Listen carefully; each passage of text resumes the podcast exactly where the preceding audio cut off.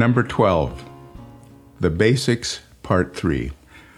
I did a certain few of these uh, daily thoughts or recordings in order to lay the groundwork for an understanding of the world through the Vedic lens.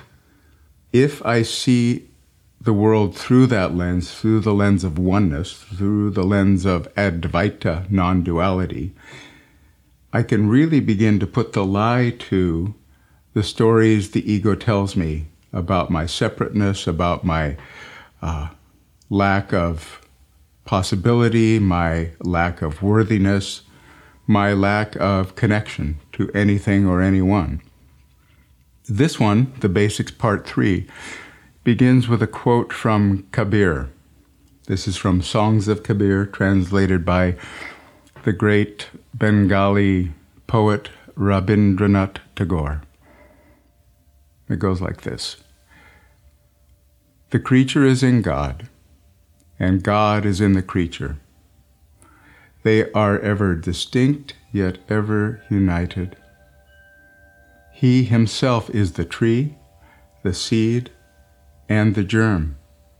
He himself is the flower, the fruit, and the shade. He himself is the sun, the light, and the lighted.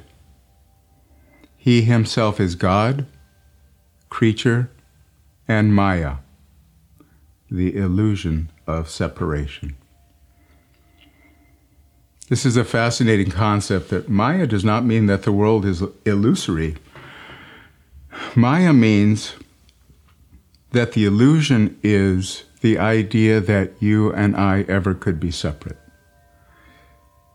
Maya is the illusion that I am over here and you are over there, and that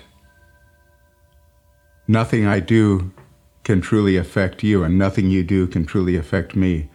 When the fact is, I cannot hate you without hating myself. I cannot hurt you without hurting myself. I cannot love you without loving myself. This universe is an observer dependent universe. Who is the observer? Nature is the observer. God is the observer. I am the observer. Attention, observation, that which is attended to grows. That which is observed is reflected back to the observer. When I attend to God, my experience of God grows. When I look for God, God is what I will find. As I find God, God finds me.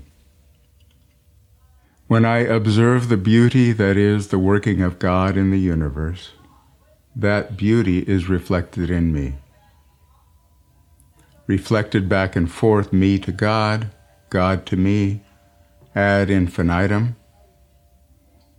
There is no limit to what may be created. This is an observer dependent universe. What I pay attention to grows. The universe is waiting for a cue from me what kind of universe do you want me to be? And I answer by putting my attention on that which is expressive of and reflective of that universe I hope to find. Today I will look for the good in everyone and everything I see, and I will find it. And as I find the good in the world, the world will find the good in me as I look for God in the world, the world will look for God in me. As I insist that the world is of the divine and that it is a oneness,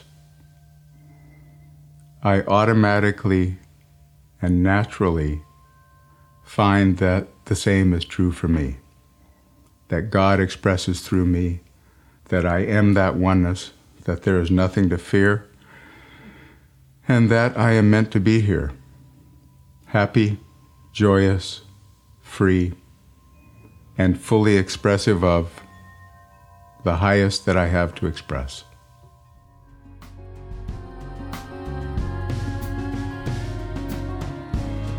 Thanks for listening to Embracing Bliss. I started this podcast and the book it's based on to offer a daily reminder to myself as well as to you that we have the freedom to choose happiness. And if ever we needed happiness and freedom to choose in this world, now would be that time. So please do share it with someone you love, send it to a friend, and also please stay in touch. Links for Instagram, uh, the book Embracing Bliss, and to sign up for my newsletter can all be found in the show notes. Until next time, have a great day.